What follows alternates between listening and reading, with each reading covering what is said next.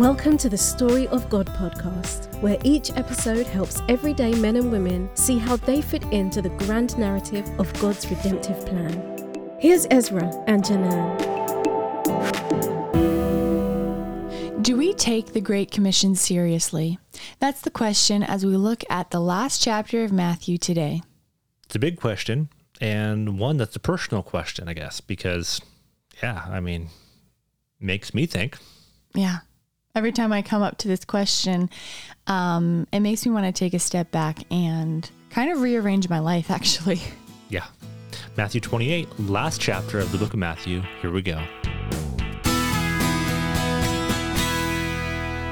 Now, after the Sabbath, toward the dawn of the first day of the week, Mary Magdalene and the other Mary went to see the tomb. And behold, there was a great earthquake, for an angel of the Lord descended from heaven and came and rolled back the stone and sat on it. His appearance was like lightning, and his clothing white as snow. And for fear of him, the guards trembled and became like dead men. But the angel said to the woman, Do not be afraid, for I know that you seek Jesus who was crucified. He is not here, for he has risen, as he said. Come, see the place where he lay. Then go quickly and tell his disciples that he has risen from the dead, and behold, he is going before you to Galilee. There you will see him. See, I have told you. So they departed quickly from the tomb with fear and great joy, and ran to tell his disciples. And behold, Jesus met them and said, Greetings. And they came up and took hold of his feet and worshipped him. Then Jesus said to them, Do not be afraid. Go and tell my brothers to go to Galilee, and there they will see me. While they were going, behold, some of the guard went into the city and told the chief priests all that had taken place. And when they had assembled with the elders and taken counsel, they gave a sufficient sum of money to the soldiers and said, Tell people, his disciples came by night and stole him away while we were asleep. And if this comes to the governor's ears, we will satisfy him and keep you out of trouble. So they took the money and did as they were directed, and this story has been spread among the Jews to this day. Now the eleven disciples went to Galilee, to the mountain to which Jesus had directed them. And when they saw him, they worshipped him, but some doubted. And Jesus came and said to them, All authority in heaven and on earth has been given to me.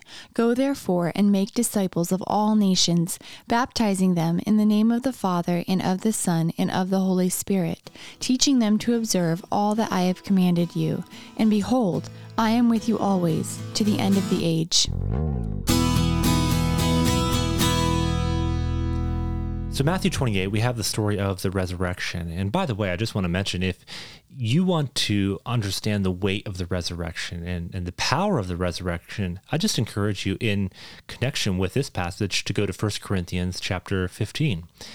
Powerful passage, and the Apostle Paul just outlines why the resurrection is so powerful and why it means so much to Christians today because it's on the resurrection that our hope is placed. Yeah, he talks about, I am of all men to be pitied if it's not true. Yeah, we're to be laughed at. Yeah. Christians should be laughed at if the resurrection isn't a reality. Yeah. And you think about it, it's what gives us life and hope. It's, it is, it's the reason we live. So you start, yeah, you start with the resurrection and you work out from there. I mean, there's lots of things, whether it's in scripture or we have different ideas, things that we disagree on, but the resurrection is where it all starts. That's the foundation. If you're not on the same page there, then everything goes awry. But it, it, when you encounter someone who believes in a resurrection, resurrected Jesus and has a relationship with the resurrected Jesus, that's the point of connection that is stronger than any other point of connection, whether it's politically, uh, sports, education, that you might have with someone who doesn't have that reality in their lives. And unfortunately, that doesn't often play out truly. I mean, it, it's true, but it's not often how we live our lives. We don't look at it as the highest point of connection with others sometimes. Yeah, and it is. It's the absolutely most important thing. Um, I mean, the Bible even says it, but a lot of times we think of, well, that's my walk with Christ, and then these are all the other parts of my life um, that I connect with other people on. But this this brings me to to our original question of the Great Commission. Well, just before we get there, real, real quick, I, I just want to take one point on the resurrection uh, before we get to the Great Commission. Mm-hmm. If you're someone that you've kind of struggle with your faith and you're not quite sure what to do, there's different authors And here's what I would say there's different, not every author is the right author for the right person. Everyone connects with people differently. Mm-hmm. So some might connect with someone like Josh McDowell, who's wrote on, on uh, the power of the resurrection. Others might connect with maybe more of a Lee Strobel, um, where he kind of builds a case for the resurrection. But mm-hmm. others might go with more of like an N.T. Wright, who writes on the power of the Son of God and, and resurrecting from the dead. Uh, there's lots of different authors, writers that have written on this. And so, because this is such a central point to the Christian faith, if you're someone where you're not really settled on this and, and the reality of this and, and how it out plays into your life, I would just encourage you to read widely on this subject. So, side yeah, note. That's good. Yes. No, that's really is good. Is that worth saying? Oh, absolutely. Because that is, it's the founding point of everything else. So, you do need to have a strong base um, starting with that. So, Okay, Very Great good. Commission. What were you going to say? Great Commission. um, I was going to say that um, I think sometimes uh, you got to stick with me here, but I think sometimes because we we don't put things like the resurrection as the highest point of connection with other people, or um, you know, that's not honestly how we live out our lives that that's the most important thing we also don't follow the great commission because um, often i hear people they put things like politics um, they put things like uh, lifestyle choices, value systems. We have all these fun words that people like to use now. Um, deconstruction, throw that in there too. Yeah. um, we use all of these words to to talk about, oh, well, this is where I'm at in my life. This is my journey. This is the road I'm on. And those things are important and it's good to know and figure those things out too. But because we're not basing how we live out our daily life based on the resurrection, then the most important thing to us is not making disciples and baptizing them and sharing the truth of God. The most important thing to us is making sure the right person gets in office or making our point on Facebook or all of these different things. And, you know, I was listening to a podcast the other day um, from another Christian, and he was saying, Why are Christians so mean? Hmm. And his voice was just like. Did he, did he have a mean voice when he said it? No, he had an exasperated voice. Like, why are Christians so mean? Yeah. Because they're not basing their daily life on the resurrection. Yeah. Well, the resurrection gives us confidence. And the fruit of someone who's anxious, frustrated with life, is a lack of confidence. Mm. And so they take that out on other people. But I love your point about the connection between the resurrection and the Great Commission. If you try to fulfill the Great Commission, and without the power of the resurrection um, changing your life mm-hmm.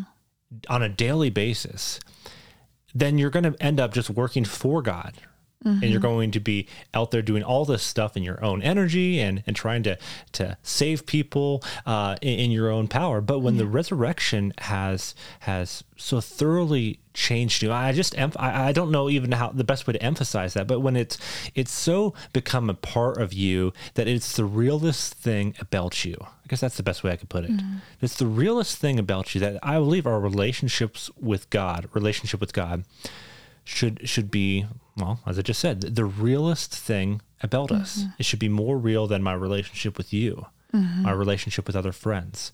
That that is the deepest relationship in our lives, and I. I think it's hard sometimes for people to think that way, but that's how we should live. When I don't, I think it's not only just about you're trying to do it in your own power, but you're also trying to, in a sense, create people in your own image. When you're not all about the resurrection, then you want people to look like you. You want people to um, vote like you. You want people to um, live like you. All these different things become their salvation. Their salvation is the resurrection. Their salvation is Jesus. And Jesus is the one who will work in their hearts and work in their lives.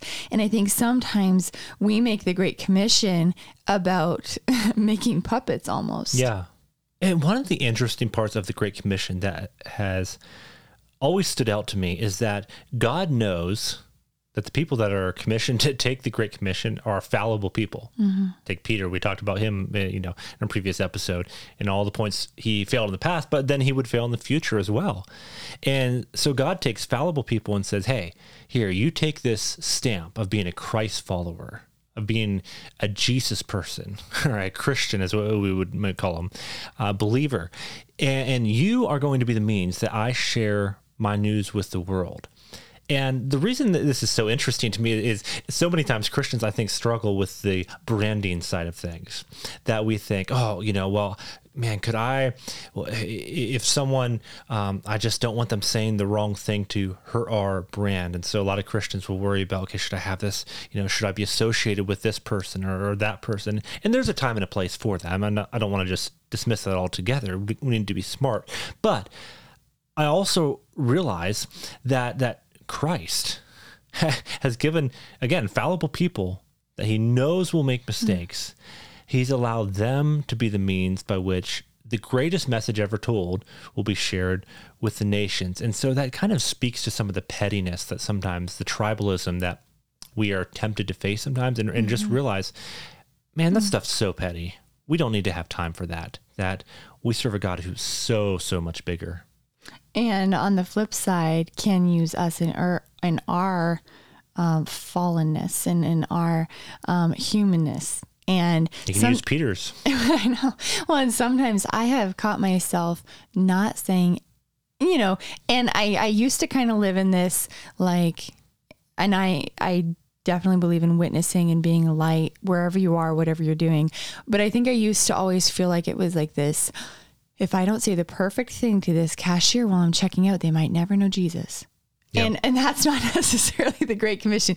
You know, it's also talking about making disciples. That takes time and a relationship with someone and all of those things. But I think sometimes on also we can be so worried about saying the wrong thing that we don't say anything. Mm. And, and we don't speak anything into people's life. And I was speaking to a friend of mine that's not a Christian a few weeks ago. And I just, I was praying while I was talking. I was like, I just want her to know most of all that I love Jesus and I love her and Jesus loves her. And so I just, when we were talking, I said, I, I don't think I can go wrong in talking about Christ's love. Yeah. And who he is. Yeah. And and I think that's something, you know, we can tell people God loves them if nothing else we can open up a conversation to someone by letting them know that God loves them. And and sometimes that's a good starting place I think for then sharing more about the Christian walk with them. Well, it's the whole thing going back to the you know the spirit of the, of the great commission, the great commission, and the spirit of the great commandment. So go out into all the world, mm-hmm. preach the gospel, but do that in the spirit of the great commandment, which is um, love God with all our heart and soul, mind, strength, love our neighbor as ourselves. So we, we let the, that be the motivating factor for the ways that, that we live. And so, again, just wrapping this all up, the story of God, God invites us to be part of his story by taking his truth um, his person to the nations, that we have the opportunity to uh, proclaim the good news of Jesus Christ. And what an opportunity that is that we're invited to participate in today. And sometimes maybe we think of it as a burden, but we shouldn't. We shouldn't.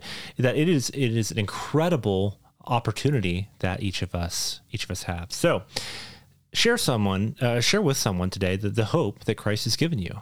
Maybe it's through a text maybe it's through a kind word. I, I don't know how, but but find one practical way to uh, share all that Christ has done for you, even if it's just a sentence or two. And through doing this, put your faith into action. Thank you for listening to the Story of God podcast. For more info on this program or to access other resources that will help you turn Sunday belief into Monday action, please visit themondaychristian.com. That's themondaychristian.com.